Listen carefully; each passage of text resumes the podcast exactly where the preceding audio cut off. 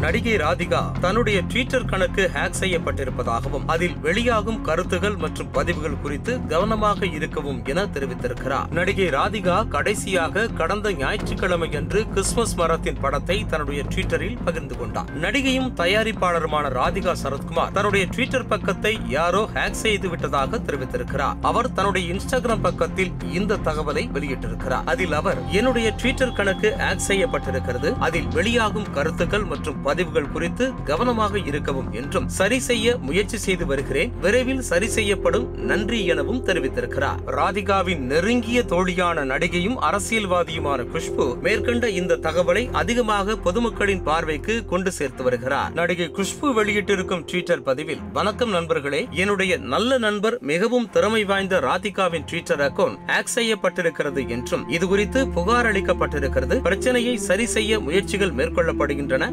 வருந்துகிறேன் என்றும் தற்போது உங்களுடன் தொடர்பில் இல்லாத நிலைமை உருவாகி இருப்பதற்கு அவர் மன்னிப்பு கேட்டிருக்கிறார் என்றும் விரைவில் திரும்பி வருவேன் என்றும் உங்கள் ஒத்துழைப்பிற்கு நன்றி எனவும் நடிகை குஷ்பு பதிவிட்டிருக்கிறார்.